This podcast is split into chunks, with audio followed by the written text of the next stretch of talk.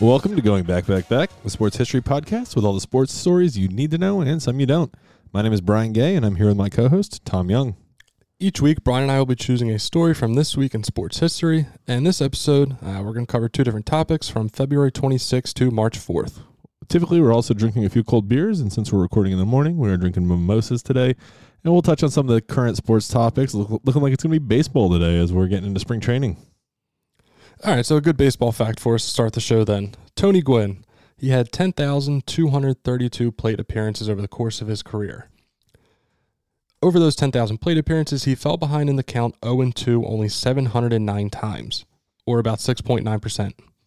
So when he was in an 0 2 count, he still managed to hit 267, which was higher than the league average during his playing time. I mean, yeah. So first of all, first and foremost, uh, rest in peace to Tony Gwynn. Um, but he was arguably the greatest contact hitter of all time. I, I, I mean, I don't know about arguably, um, was just phenomenal. But that stat is pretty wild. Um, actually, to kind of go along with that, I've I've seen this stat a few times before, and I just looked it up. But Pete Rose again is all time hit leader. Um, Yeah, 4,000 something. yeah, some forty two hundred, some some serious number. Um, and so he's again, he's argued to be possibly the greatest contact hitter of all time. But Pete Rose could return to baseball, go seven hundred fifty for seven hundred fifty hit, and Tony Gwynn would still have a higher career batting average. That's absurd. Yeah. So I mean, I'm not surprised one bit. Tony Gwynn was just an absolutely phenomenal, um, phenomenal contact hitter. Played on a whole lot of bad teams. Um, I really respect his loyalty. I mean, he spent 19, I think, almost 20 years, 20 seasons with the Padres. Uh, batted 338 over 20 years. His lowest batting average was his, I guess, his rookie year here in 1982. He hit 289. and that today would be like one of the top 10 in the league, Yeah, all star. And then Yeah. 94 is his highest season where he hits 394. which is absolutely unheard of. Unheard of.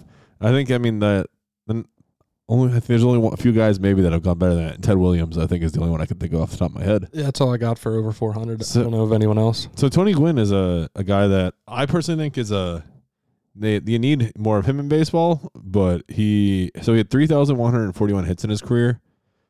Of that, only 135 of those were home runs. Over 20 years, he had 130 home runs. Yeah, definitely, like you're saying, true contact hitter.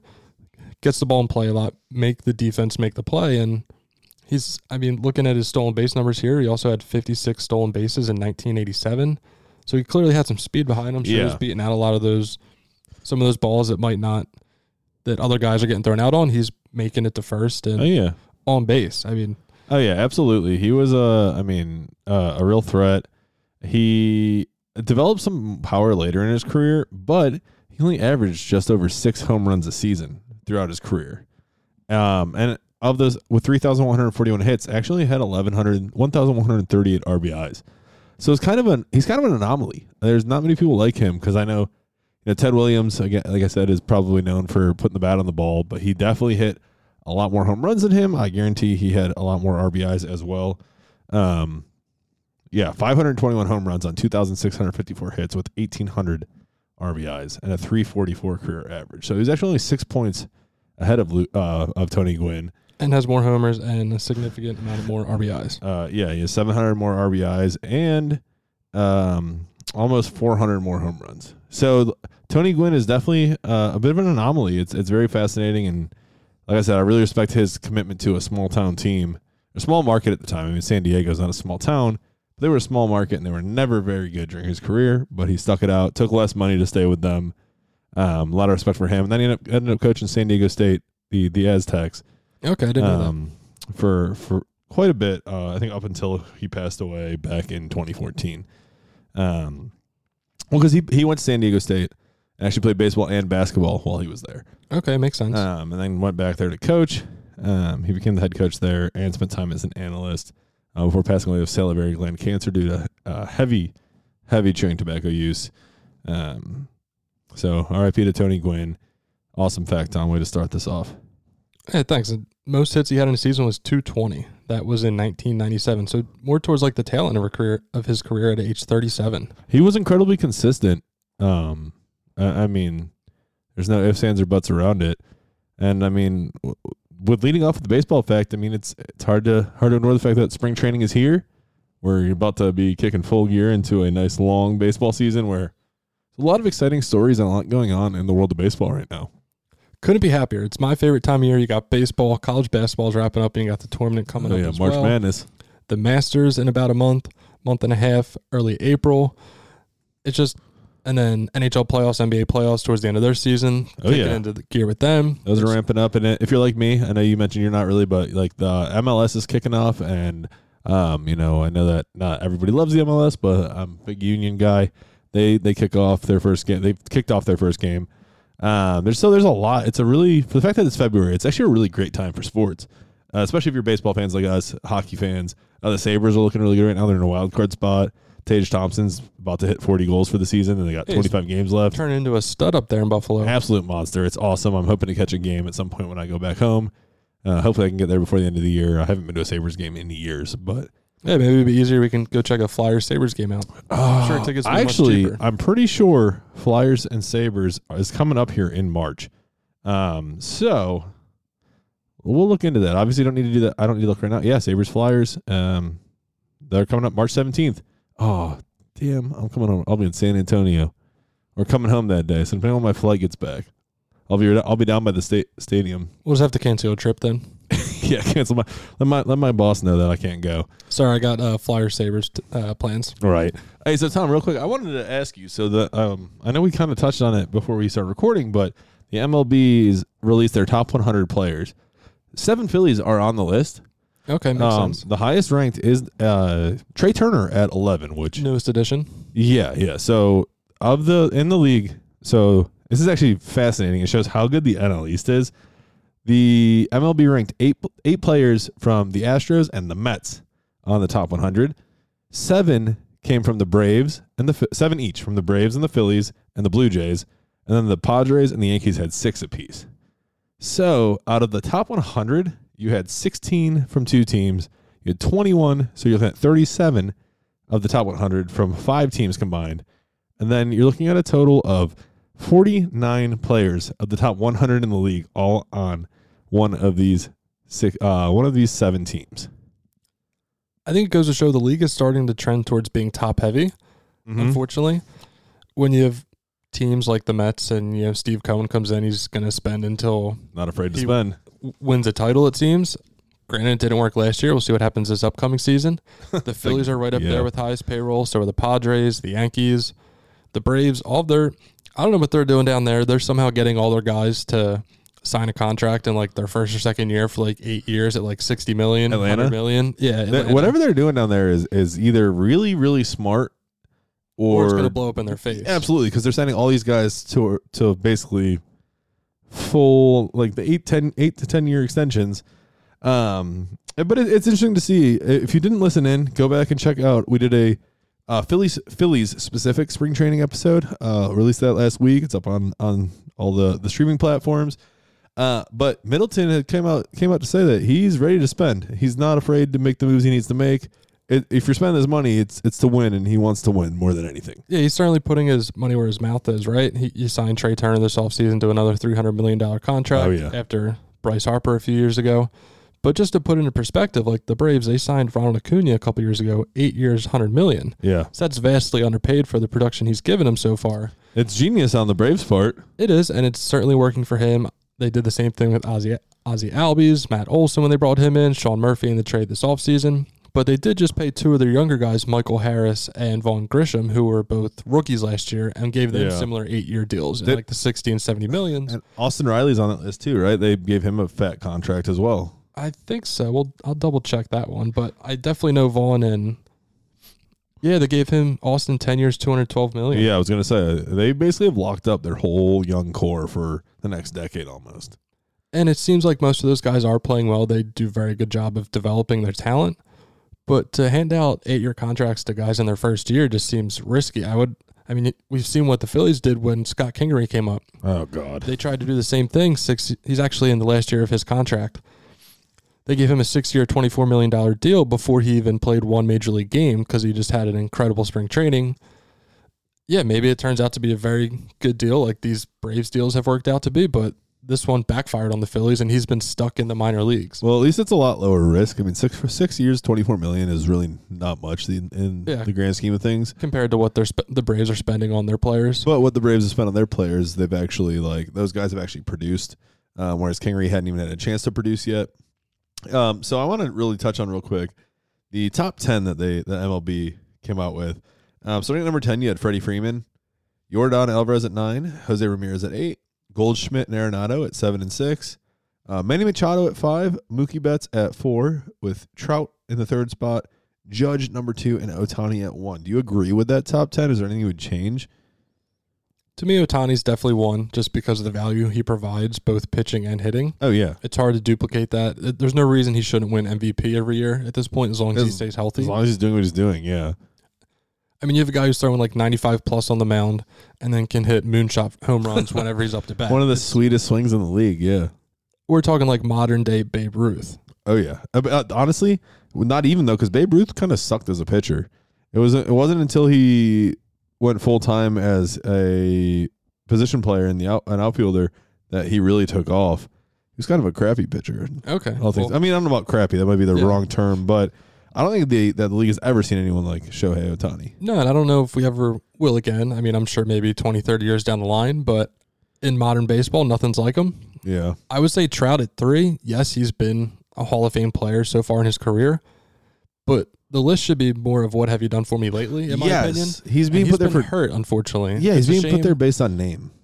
So I, I mean, I would have Trout more towards. I don't even know if I would have him in the top ten right now. Granted, the talent is there as a top three player, but since those injuries have just really crept up over the course of his career the past few seasons, it's tough for me to say he's the third best player.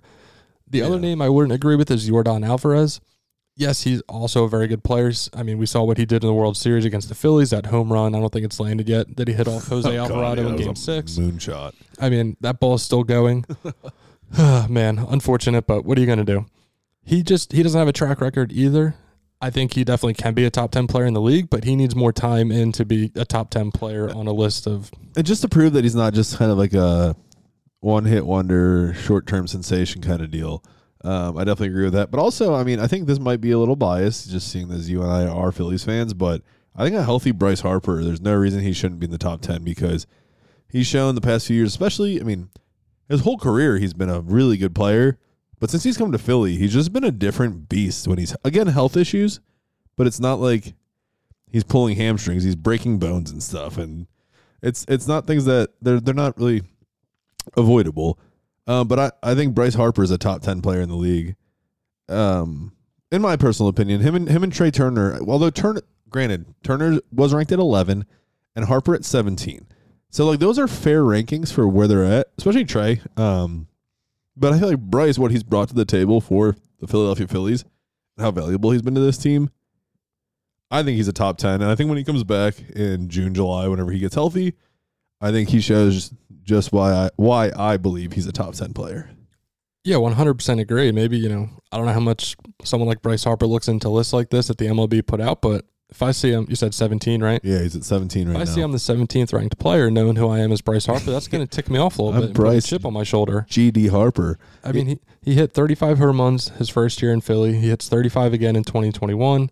Unfortunately, you know, 2020 shortened season, so tough to say how many he could have hit there. He had, let's see, 13 home runs in 58 games, so maybe that puts him on pace for the same So type of output. 58 games. You can basically just say multiply that by three.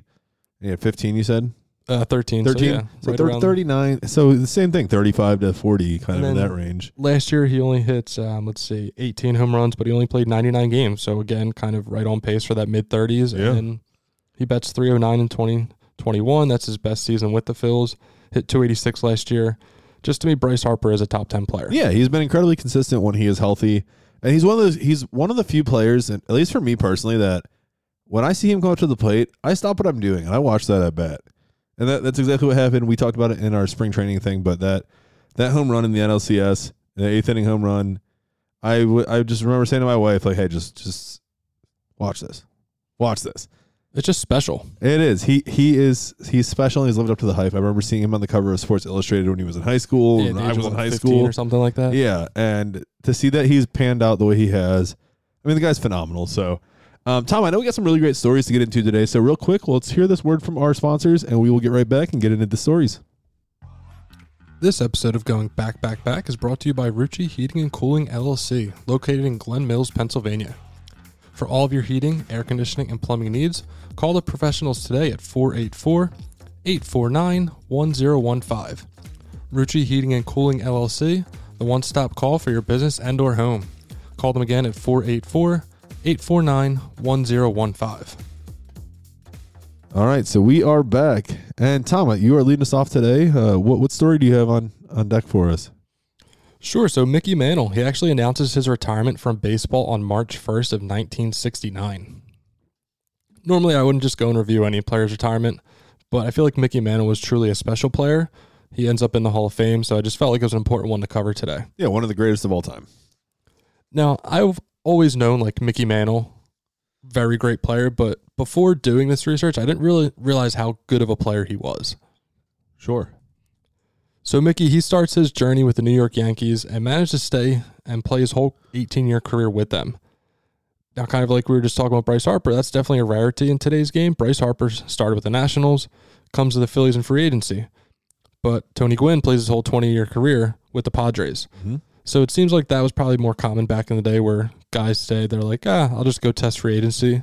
This team wants to offer me 300 million. Sure, I'll go." Yeah, I feel like back in the day there was less. It was less about money being thrown around. There wasn't as much money in the game, so I feel like loyalty went a long way. For sure. Like, why would I want to uproot my whole family? I'm sure travel wasn't as easy then, too. Moving everything, where today you can find stuff on the internet, buy your house, and Literally not move- even have to visit it, basically. Move cross country without lifting a finger. Right.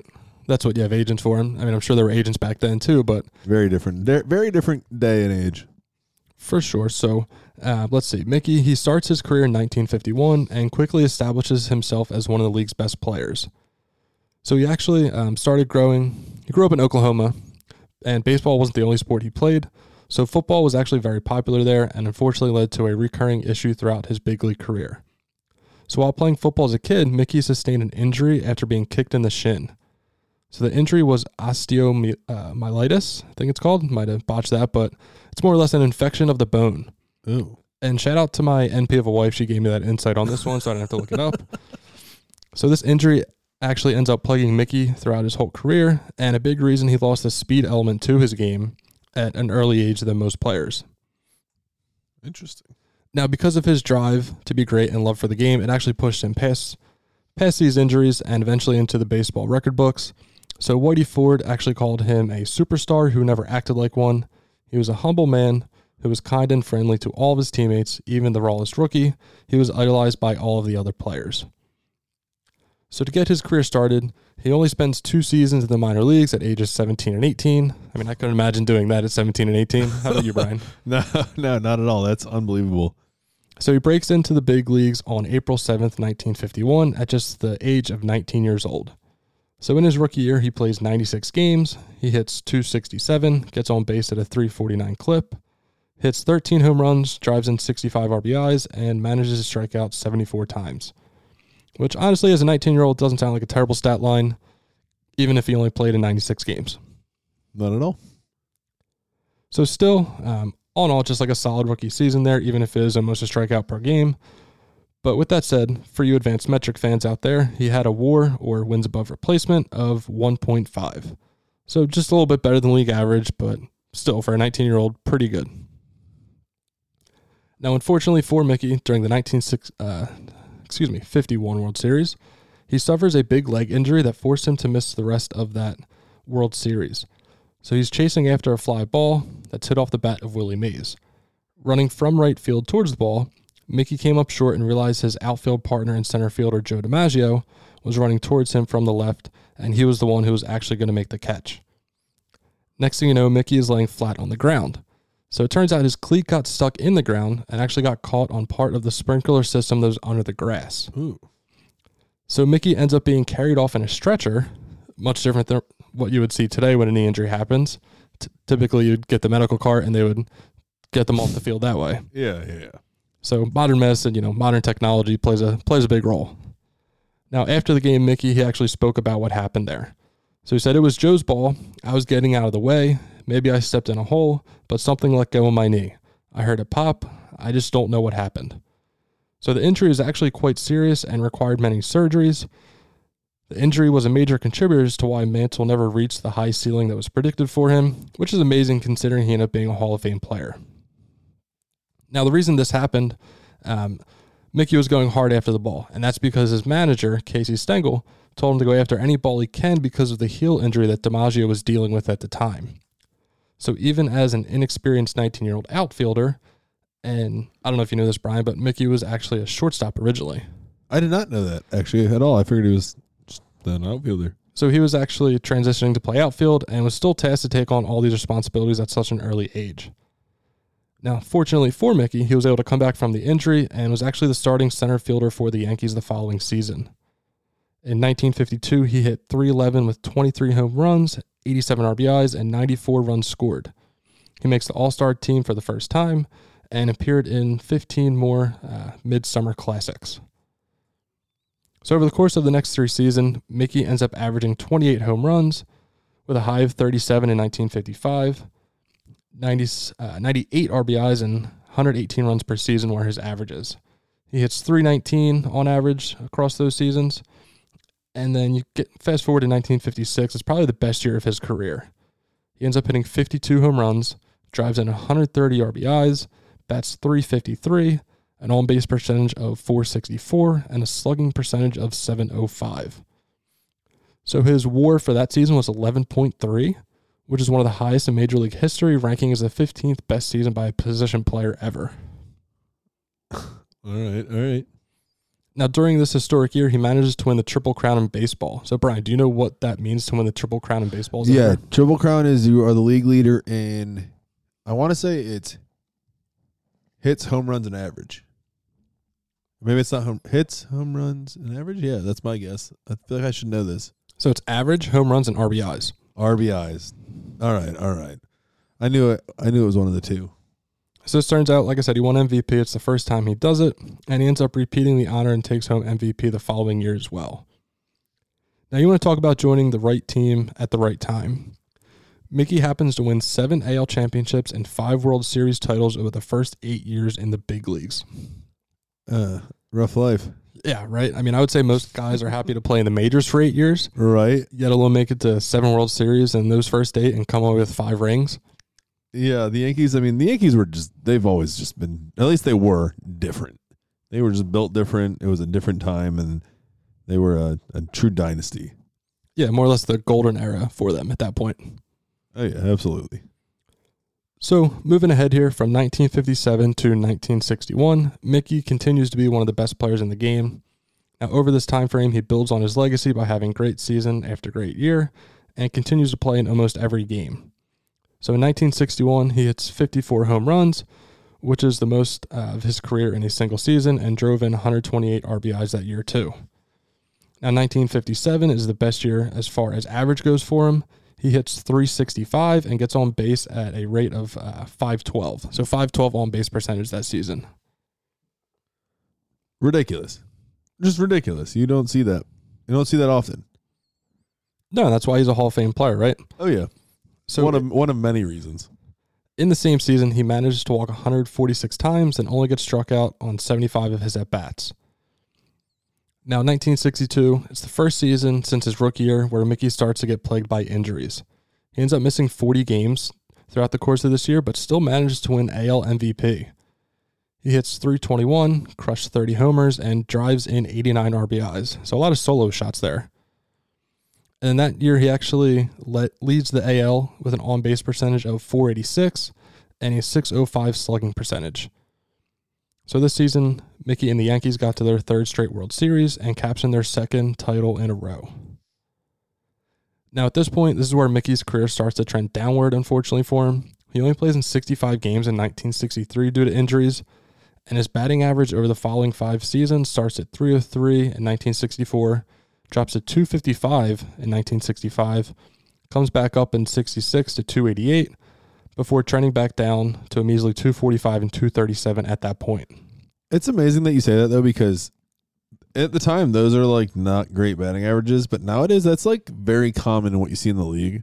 which I think may change with the shift being uh, limited this year, but that's a whole different topic. Yeah, and something we can certainly touch on. um, so Mickey's career batting average, he was well above 300 going into these seasons, but after that 245 and 237 season, he's now sitting at 298. His career, yeah, his career average of two ninety eight. Yep, sitting sitting at 298. So headed into the spring training of 1969, it was believed around baseball that Mickey was still going to play. However, upon his arrival, he had other ideas. During a press conference on March 1st of 1969, Mickey made the following statement.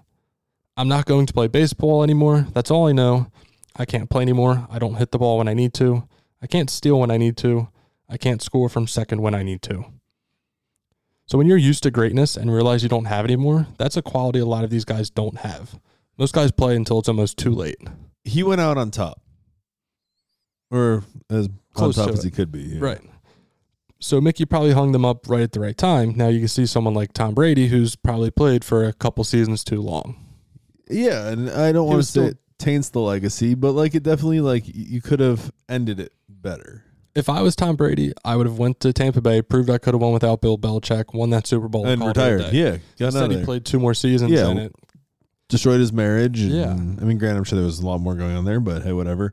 Yeah, go go out on top instead of with a whimper, which is kind of what I feel like he did this time. So for Mickey, all of his numbers they're starting to drop, not just his average, and the larger than life player was starting to seem like he was more just like a, a mere mortal human. So Mickey was also quoted to say, "I will never want to embarrass myself on the field or hurt the club in any way or give the fans anything less than they are entitled to expect from me." Anyhow, there are a lot of young fellows coming into their own. It's a young ball club with a lot of promise, and I wish I were 20 years old again and a part of the team. So unfortunately, this is more like the end of an era in baseball, especially for the Yankees, whom many have considered this to be their golden age.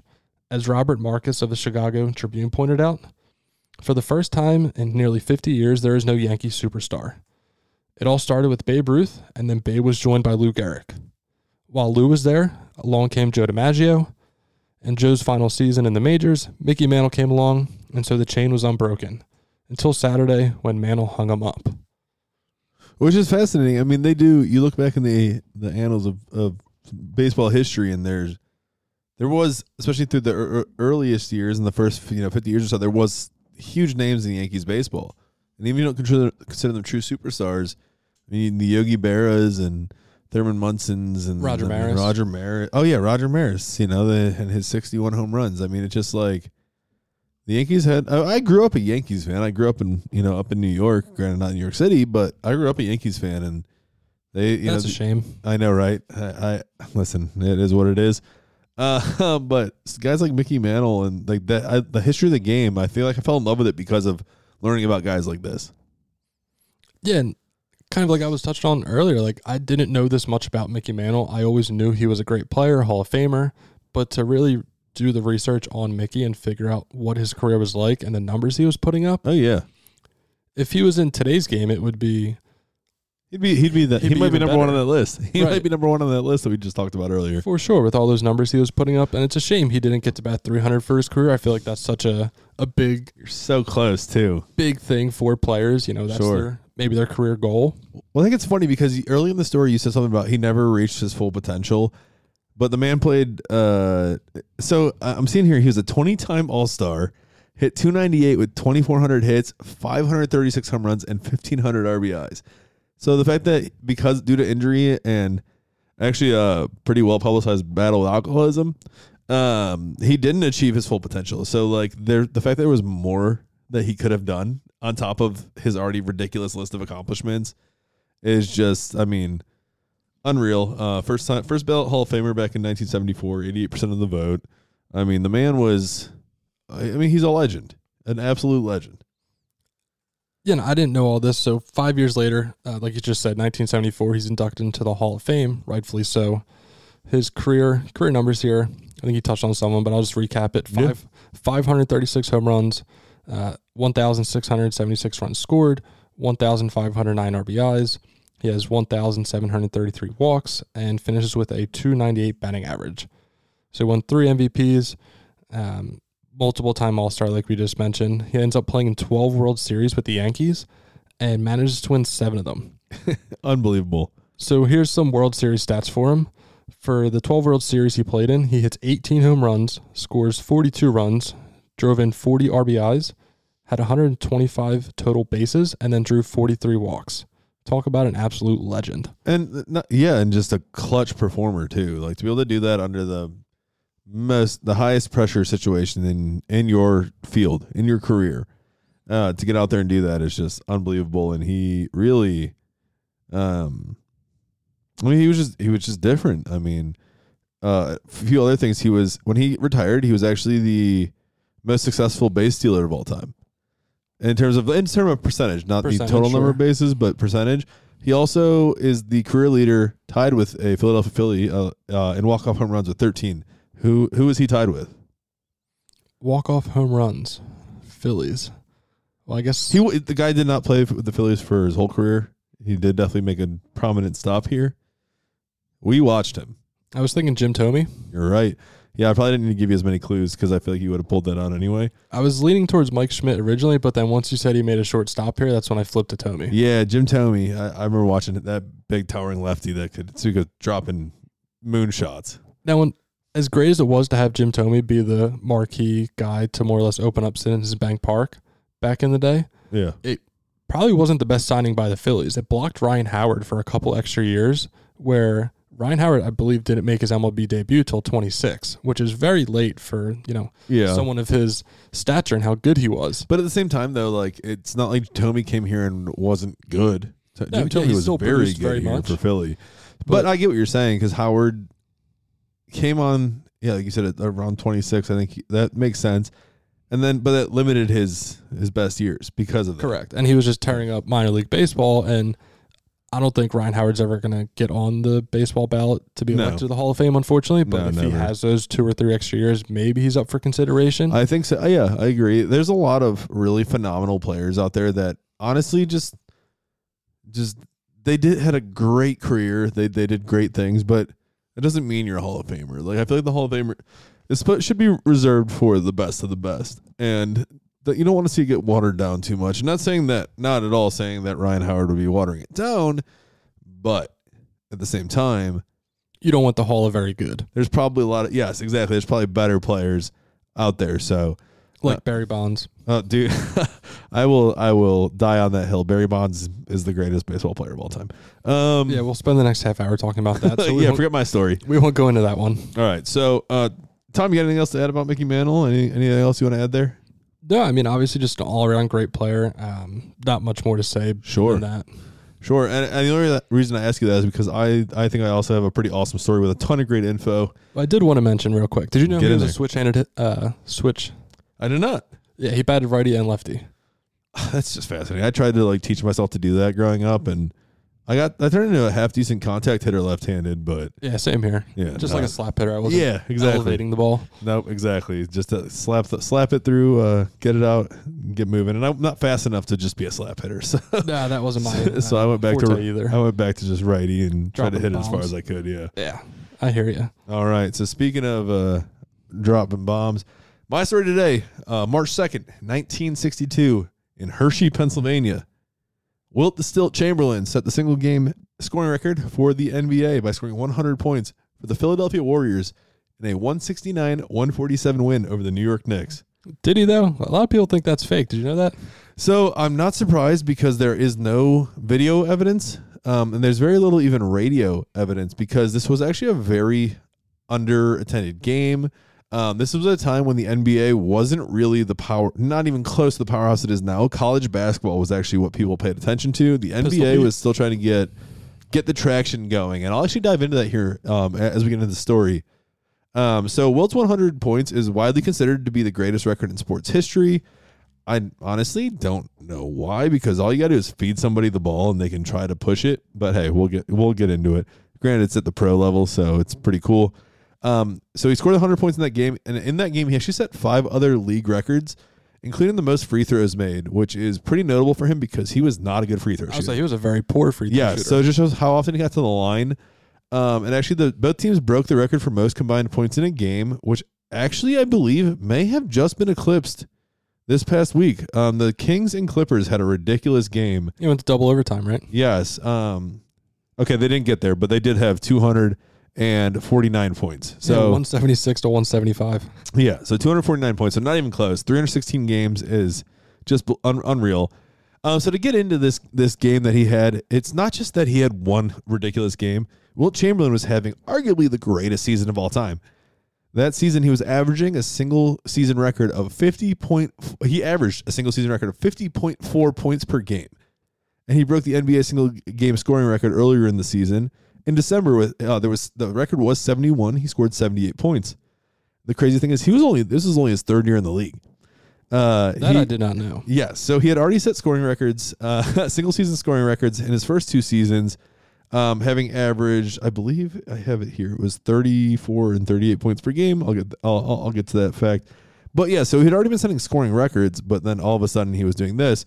Um, and so during the his 100 point game, during the fourth quarter of that game, the Knicks actually be, began fouling other players to keep the ball away from Wilt, and they also became deliberate on offense, holding the. Ball this is before the shot clock, before the three pointer. There was a, it was a very different game of basketball than we know now.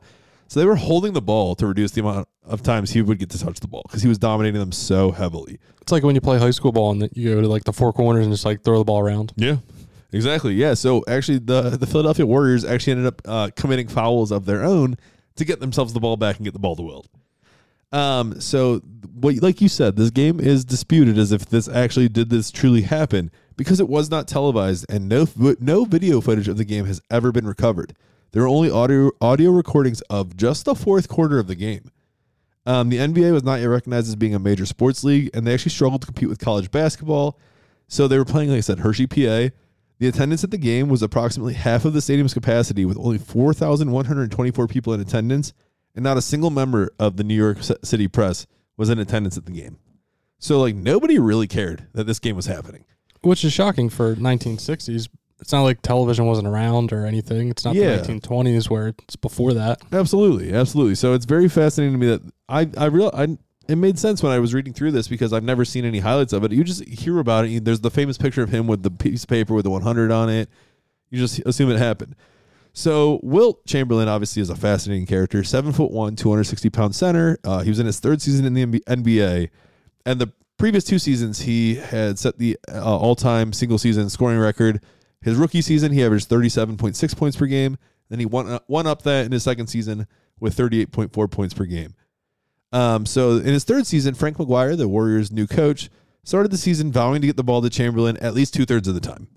Uh, Why not? I mean, good luck stopping a seven foot one freak. yeah, because he was he, he was like seven foot one and athletic as all all can be.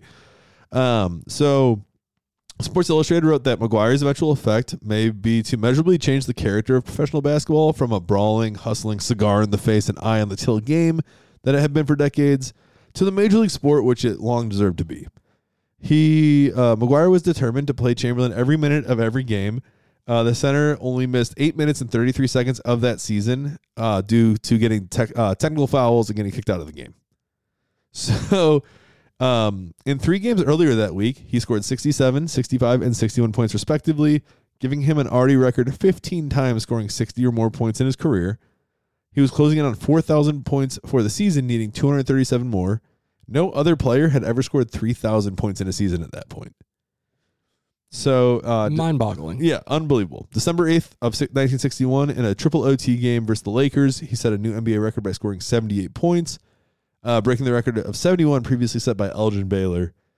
Uh, Chuck Chick Hearn, the legendary Lakers broadcaster, often told the story that after the game, he asked Baylor if it bothered him that Chamberlain had an extra 15 minutes to break the record, and uh, I I think just because he played every minute of every game. And according to Chick Hearn, Baylor said he wasn't concerned because someday that guy's going to score 100. Yeah, look at that A little Good guess. foreshadowing. right? Uh, and then NBA legend, 11 time champion Bill Russell predicted that Chamberlain has the size, strength, and stamina to score 100 some night.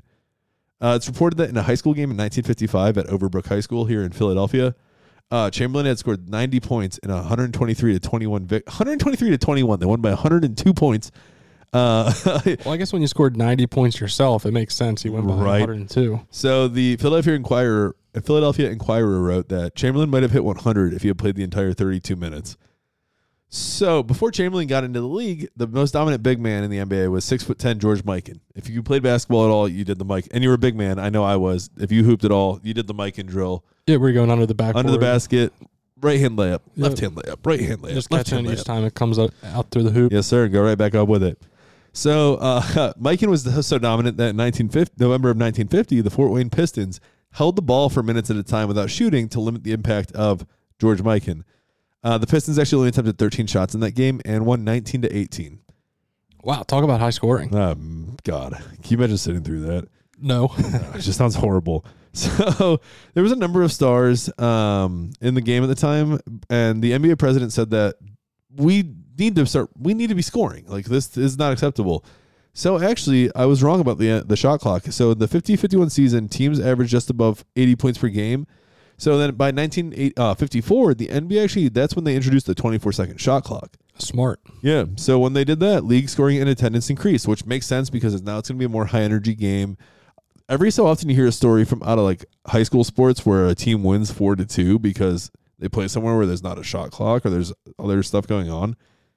Um, so the shot clock is definitely a necessity. So in 50 51, teams are a- averaging just around 80 points a game. 10 years later, by 61 62, teams were averaging 119 points per game. It was more similar to what we're seeing in the NBA these days. Um, Chamberlain that season was one of 37 black players in the league. The NBA just started integrating the league uh, in 1950. And with the emergence of black players in the NBA, the game was stylistically being played faster, being played above the rim. Just it was a more athletic game all around. Uh, many of the league's great players were black, and the black players believed that they were limited by a league quota of only allowing four black players per team. Never knew that. That's Uh, well, welcome to 1950s, uh, 1950s U.S. Tom. yeah. I guess that shouldn't surprise us. No, I know. going on. I there. actually did not really did not know that that was a thing until I, I got here. So um, critics started suggesting that basketball was becoming uninteresting because the taller players were dominating because of the style of play at, at the time. Like like I said, there was no three point shot. Um, and the thing though is that even with the new play, the black players joining the league, nobody was like Wilt Chamberlain. Uh, Wilt Chamberlain was a freak who will come and go. According to um, Joe Ruklick, who was a teammate of his at the time, um, people thought Chamberlain was just like a freak, one of a kind player. Uh, there will never be. They, he says they will never. There will never be a black guy doing this again. There will never be anybody doing that again. yeah, it doesn't matter Yeah, who it is. racist ass time in the U.S. I'm not going to take that. I'll take that for what it is. Chamberlain was named nicknamed Dipper because he was uh, revolutionized the sport with his dunks. Dunking was not really a thing in the league, but if you ever watch old clips of basketball, you'll see why. it was looks very boring. Um, so the basketball traditionalists at the time considered dunking to be poor sportsmanship, and Chamberlain really changed that. And he, but the thing for Chamberlain is he wanted to be better than just being known for being tall. He wanted to be able to get out there and score. So going into this game, there was very little advanced excitement about the pending uh, Warriors Warriors Knicks games that Friday. Only five games remained in the regular season. The Warriors were 46 and 29, comfortably in second place, but they were 11 games behind the Celtics, so there was no chance of them catching up. And the Celt- Knicks were in, in last place, which is not a surprise. The Knicks suck. Uh, Chamberlain had spent the night before the game in New York City, partying all night, and he was with a female companion. I mean, he's very well known for his. Um, I don't know what's more impressive: his numbers on the court or off the court. yeah, his his his personal life was is a story all in itself. Um, so ended up on a train. I dropped her off at 6 a.m. No sleep and hungover. He boarded a train to Philly at 8 a.m. Met several friends at the Philly, uh, friends at the Philly train station. Had lunch with them, and actually almost missed the team bus to Hershey.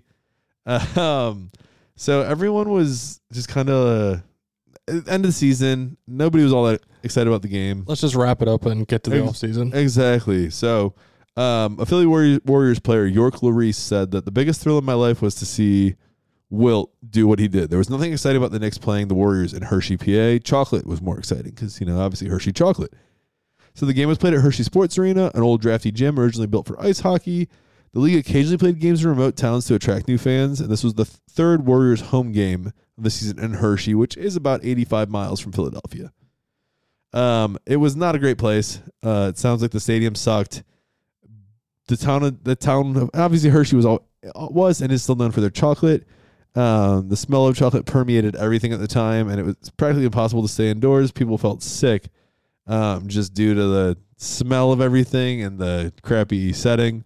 Yeah, but chocolate smells so good. What's wrong with that? I think it probably just got overwhelming after a certain point. yeah, So, I'm sure if you're not used to it. If to you it. go to Hershey nowadays, it does not smell like chocolate anymore, unfortunately, unless you're in Hershey Chocolate World, which is if you if you ever stop through Hershey, Hershey Park is worth a visit. For sure. I mean, they've great things going on all the time. Doesn't matter if it's spring, summer, fall, And winter. if, yeah, if you, You can like go it, any time if you of like a year. good amusement park, they have great rides, a lot of good roller coasters. Uh, but I digress. So we're on a cold, rainy Friday night, March second, nineteen fifty four. I think I said 19, 1962.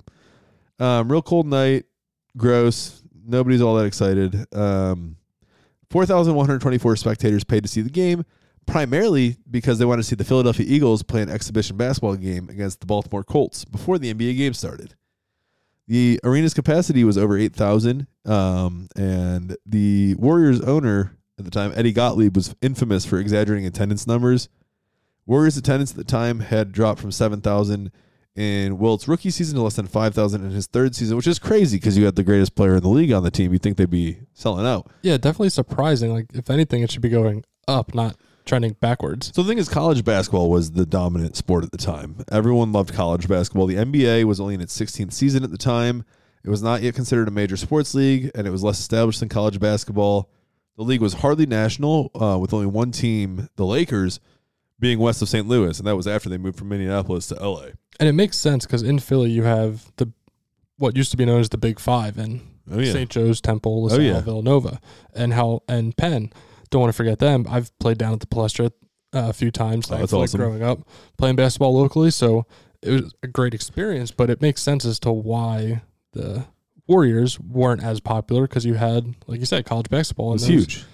Was huge, and those five teams really dominated that time. Yeah, and at, the time, the NBA was receiving very low television ratings, and the game was not at all televised. The National Broadcasting Company (NBC) uh, considered not even renewing the league's television contract. No medias of the press, no members of the New York press were there, as they were in Florida covering spring training for the Yankees and the the Mets, who were brand new at the time. Um, so, with very few of the media present, the Warriors publicist was tasked with um, being like the one person, and there was only two photographers at the game, which I think is why you really only see that one picture of Wilt from the locker room afterwards. So going into the game, the Knicks were shorthanded with their starting center out with an illness, which obviously, if you're missing your starting center, guarding Wilt Chamberlain is going to be a real pain of a task. Good luck. Yeah, right. Um, so he was sick. Um, earlier in the season, they did play against each other. Uh, so it was reported that, that Phil Jordon, the starting center, was out with the flu, but it was widely suspected that he was just massively hungover. Um, No surprise. Totally, totally different game. Like, Yeah. you didn't have the access to the medical stuff to get yourself back right. And Yeah, and most not- people then were probably not treating their body like the athletes do today. not nearly as professional and and put together as it, what it is now. Um, so early in the season, when the Knicks and Warriors had played, um, Phil Jordon was in the game, and Wilt scored 33 points, or he scored 33 points, and Wilt scored 34. So like he actually was pretty decent at. I mean, 34 is not locking somebody down, but when you average 50 points a game, I'm going to say you locked him down at 34. You had a good night on defense. Exactly. So instead, the Knicks started six foot ten, 220 pounds, second year player Darrall Imhoff. Uh, he was a very strong defensive player for the Cal Golden Bears uh, who, and led the Cal Golden Bears to the NCAA championship in 1959. Also won the gold medal with the U.S. in the 60 Summer Olympics. Uh, New York also had a six foot six foot nine, 210 pound backup center Cleveland Buckner, who was a better shooter than a defender, and Chamberlain overpowered him for an NBA record 28 points in one quarter two days earlier. So they were looking a little shorthanded, but Imhoff gave them a decent chance because he was known for playing defense. Someone's got to stand in front of him, I guess, right? Yeah, yeah, right. Somebody's got to someone's got to be out there. As long as it's not me. So getting into the game, uh, according to McGuire, the Warriors coach, the game did not start with any plan to get Chamberlain to score that many points. Um, but after a few minutes, the Warriors were up 19 to three, and the, and Wilt already had 13 points, made his first five shots. By the end of the first quarter, the Knicks were down 16, or no, Knicks were down, yeah, 16, and Cham- Wilt had already scored 23 points, making all nine nine of his free throws. And free throws were the worst part of his game. He was actually making just over 50% of his free throws. Sounds like Shaq. So yeah, right. So the fact that he was nine for nine is pretty wild. So he actually started shooting free throws underhanded that season, per uh, based on the coach's request or suggestion. Uh, at that point, Chamberlain was thinking more about free th- uh, free throw shooting record than scoring a lot of points. The NBA record at the time was 24 free throws made in a game. Uh, Imhoff was soon benched because of foul trouble, And after one foul, he snapped at the referee. Well, why don't you guys? Why don't you just give the guy a hundred now and we'll all go home? Yeah, it would have been easy enough, right? Right. Uh, neither referee had been a lead official before, and Imhoff privately wished a stronger lead was working the game, which I, I could see. I mean, like if you're getting fouls called that often, I played basketball. Like there's a there's a there's a limit. I feel like. Yeah, and there could be a lot of ticky tack stuff called. Yeah. So especially by, for newer guys. right, exactly. So by halftime, the Warriors had lost some of their lead, but we're still up 79 to 68 at the half. Wilt had Wilt had scored 41 at this point. And it's At probably point- important that Yeah. the game got close because if not, maybe Wilt doesn't Yep. play as many minutes or then focused on getting him the ball. Well, so yeah, the Warriors were not all that excited about it because it was nothing new to them. Wilt had scored 60 or more points 15 times before that. So he, as Wilt actually himself said, I often came into the locker room with 30 or 35 points before. So like 41 was not really a big deal. Um, during halftime, though, Warriors player Guy Rodgers said, "Well, let's just get the ball to him. Let's see how many he can get." So at that point, that's where that's where this started. This is where it turned on. It's like Kobe's retirement game. Say, all right, give the man the ball. Just keep putting it up, Kobe. Yeah, so this uh, this tactic proved to be unstoppable. He quickly passed 50 points, uh, causing the arena uh, announcer Dave Zinkoff to fire up the previously quiet crowd. Chamberlain kept his cool despite being perpetually triple and quadruple teamed by the Knicks, who did not shy from hard fouls to distract him. Uh, the coach McGuire was irate and demanded that the referees call more fouls, but Chamberlain just they couldn't stop him. He scored another 28 points to lift the Warrior 28 points in the third to lift the Warriors to a 125-106 lead by the end of the third. So he at that point he was at 69 points. Nice. Nine Nice. shy of the nine shy of his previous scoring record. So he had, his best was 78 at the time. At that point, the next third center, Dave Budd, uh, who was in because of the foul trouble with Imhoff, he later stated that trying to, to resist against Chamberlain was just not going to work. He said you couldn't play Chamberlain conventionally because he was so big. The only thing you could attempt to do is either front him, and in that case, they just lob it over you, or beat him down the floor and set up where he wanted to get and force him out a couple of extra steps. Dude weighed like three, 300 pounds or 270, uh, 270, 300 pounds. So stop, again, moving him around was not easy. Um, but at that point, Wilt realized now that he could break his own, at least his own. So he had a 73 point scoring record for a regulation game. His 78 points was set in triple overtime. So at this point, um, Dave Zinkoff, the PA announcer, began announcing Wilt's point total after each of his baskets. With 10 minutes left in the game, Warriors forward Tom Meschery sensed that the, the team concept breaking down. The offense had shifted to getting Chamberlain the ball and then stopping and watching, just letting him do what he wanted to do instead of cutting and moving um, and trying to get open. Wilt needed 25 points with eight minutes remaining to reach 100, a rate equivalent to scoring 150 points a game if he were to do it over a full game. He scored his 79th point with 7.51 left, breaking his own record and sending the crowd into a frenzy. The spectators and attendants screamed, Give it to Wilt, give it to Wilt. After he reached 80, the crowd was yelling for 100. They were going nuts. Chamberlain thought, Man, these people are tough. I'm tired. I've got 80 points and no one has ever scored 80.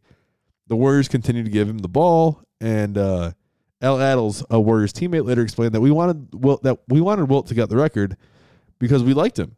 Attles himself led by example, passing up on an easy layup so that Wilt could score points 88 and 89, five minutes with five minutes left in the game.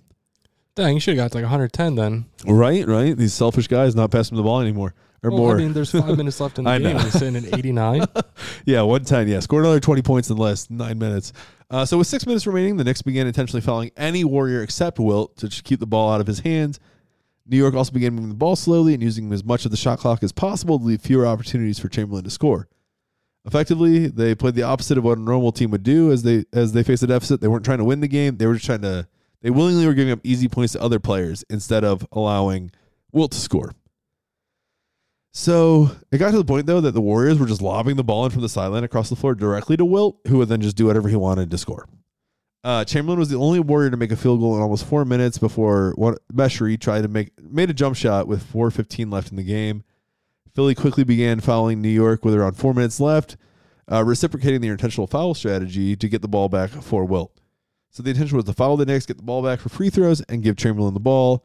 Uh, so then each team spent the last minutes of the game fouling each other. The Warriors ended with 25 fouls, and the Knicks with 32, and both uh, and lost Imhoff with six fouls. So with 212 left, Chamberlain was at 94 points. He scored on a fadeaway for his 96th.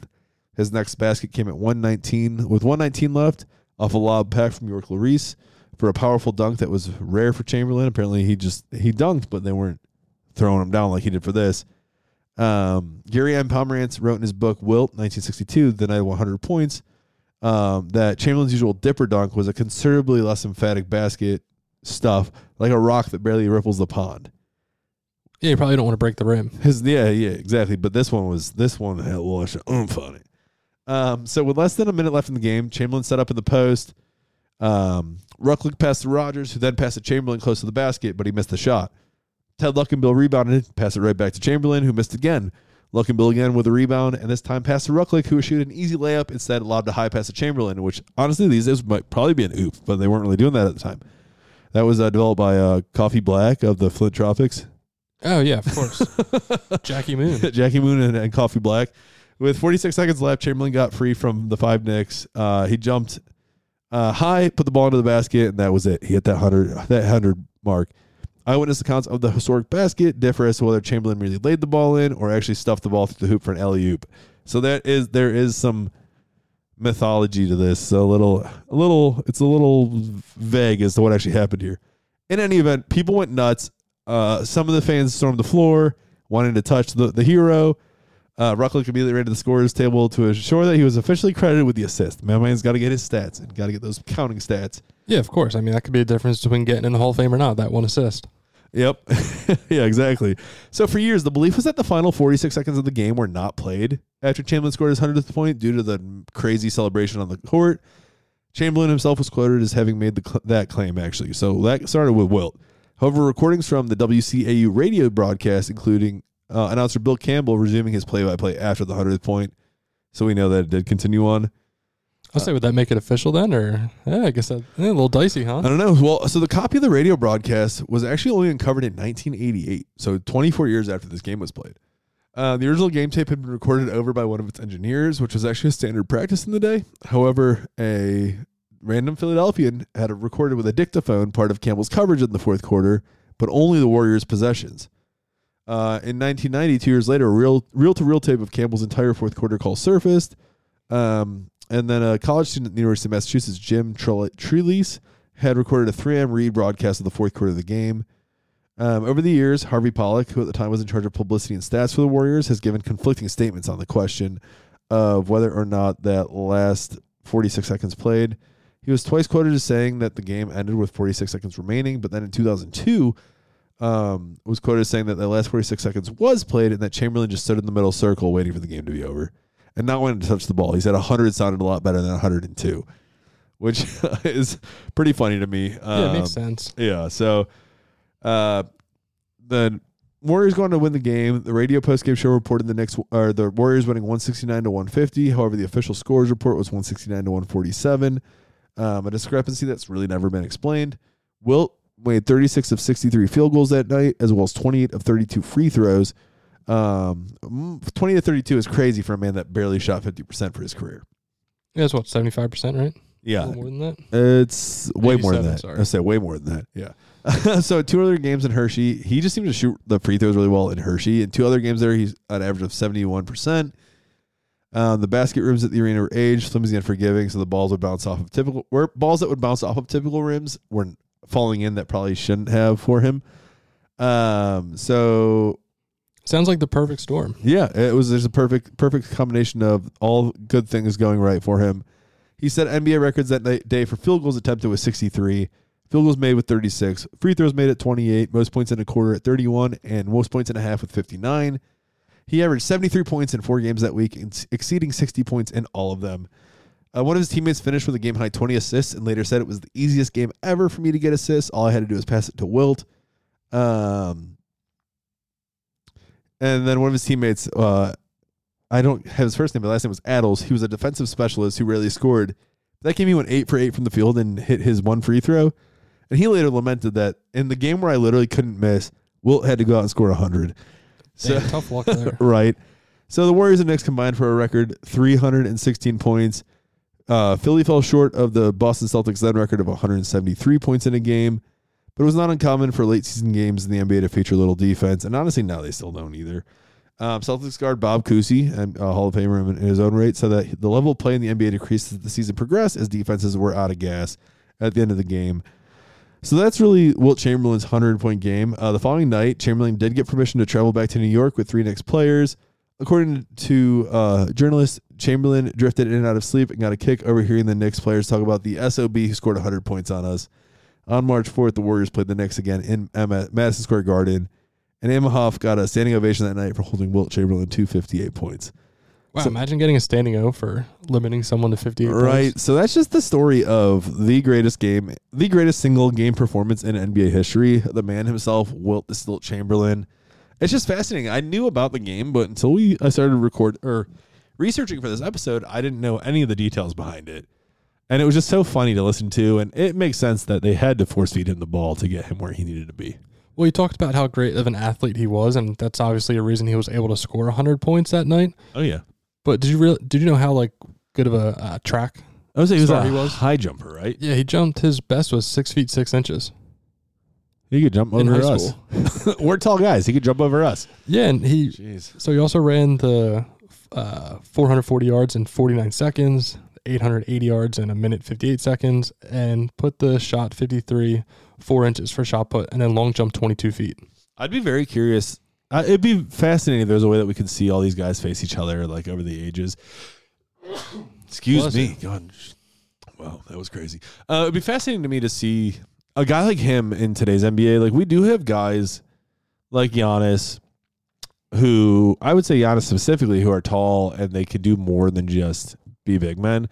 But I would love to see, just based on hearing the stories of his athleticism and his prowess and what he could do, what Wilt Chamberlain could have done in today's environment with the specialized training and the focus and stuff. He was doing that back then in a day when, all right, granted, the average NBA player probably looked like you or me, and there were some tall guys on the, you know, tall guys in the league. Yeah, and you just get the random seven foot one guy coming in to play. Yeah, coming in to dominate. But either way, I mean, what he did was fascinating, and his nobody's even come close to anything that any of his records, and I don't, I'm not sure anyone ever will. Yeah, that's the one record. I think him, Wayne Gretzky, his point total. I don't think that's ever broken. I don't and, think Cal uh, Ripken's no, say Cal Ripken's streak will ever be broken. game streak. Kobe tried to get close, but I mean, 81. That was a. I remember watching that game. That was phenomenal. It was. And maybe with the addition of the three point line, maybe somebody gets to 100 points one day because they just have, they, you know, they go like 20 from 20 from three or something Yeah. and have an unbelievable day. But still, I think that's one of the ones that just never gets broken. Sure. And before we sign off for this episode, Tom, if you had to pick one player in today's NBA that you think maybe could score 100 points, who would you pick? Good question. uh, Devin Booker got to 70 something. I don't think he could do it though. Steph Curry's getting too old. Man, I don't know if there's anyone like I guess just Steph because of his shooting. I think a pri- I think a prime Steph Curry. Like if he, if they just fed him the ball, let him shoot from three, I think he could have done it. Yeah, if he puts up say like 30 some three point attempts, makes like 20 or so. you let that man shoot 40 or 50 threes in a game. He'll, Yeah. he's, he's hitting 30 of them at least. Right, I think he would he would be a logical choice. I mean, KD, he's just so efficient and maybe could have done it, but injuries have always kind of gotten Just in the way d- for him lately. Just a different time and time and place though. I mean, Wilt was playing every minute of every game. He there, like I said, he there was eight minutes and 33 seconds of that whole season that he wasn't on the court. Yeah, do you know he never failed out of a game throughout his career? Nope. And the, the only he only missed that 833 because of technical fouls, not actual. Right, yeah, he never fouls. committed six fouls in a game, which yeah, as a big man, as like as we've said, we've both played basketball. Oh, yeah. It's tough as a big man to not foul someone just because the ref can get very ticky tacky with stuff, or yeah. you feel like you get a block, but because you blocked it too hard, they call a foul. I mean, I So you never like fouled out of a game, but I think that was more because I probably played about 10 minutes a game yeah, I guess there's a difference, right? and not because of my, my position. But uh, yeah, so that, Tom, great, two great stories today. Uh, two legends of their own, own sports, Mickey Mantle and Wilt Chamberlain. Uh, very fascinating. I think we had some, there's some really great info in there and love to learn more. I wish there was video footage of, of Wilt's game and, and more of Mickey. And it's just, just very cool. And, uh, and this is why we do what we do. It's, there's, sports history is just so fascinating. And, when you really dive into it and learn learn the details you didn't know before, it's just uh, a really eye opening experience. Definitely, and it's why we're doing this, and I'm looking forward to the more stories coming up, and I'm getting really excited for the upcoming time here in sports. Got the World Baseball Classic starting in yeah. a few weeks. That's going to be great. Hopefully, we can put something together for that for all of you listeners out there. Absolutely. Maybe a full baseball preview episode in itself outside the Phillies. Yeah. Just a couple things coming up here, going back, back, back. Keep your eyes and ears peeled. Yeah, Tom and I will definitely be touching on uh, various things. Obviously, baseball is the big one coming up right now. Um, so we're gonna we're gonna get into that. World Baseball Classic would be awesome. Talk about the MLB season before we actually get there. uh, more than just Philly specific. A lot of good content, a lot of good info coming here from going back, back, back. Follow us and like us on all social medias. Face well, right now, Facebook, Twitter, and Instagram at Going Back Pod. Um, listen to us wherever you catch your podcast, and keep an eye out. We will be putting these on YouTube as well in the near future. Um, but we really appreciate your support and listening to to us each week. Please follow us, share us with your friends, family, lovers, wherever they, wherever you may be, whoever you, may, whoever may be listening. We appreciate it, and we will see you next week. Tom, what do you got for us? And to all of you night owls out there, remember the early bird gets the worm. All right, we'll see you next week.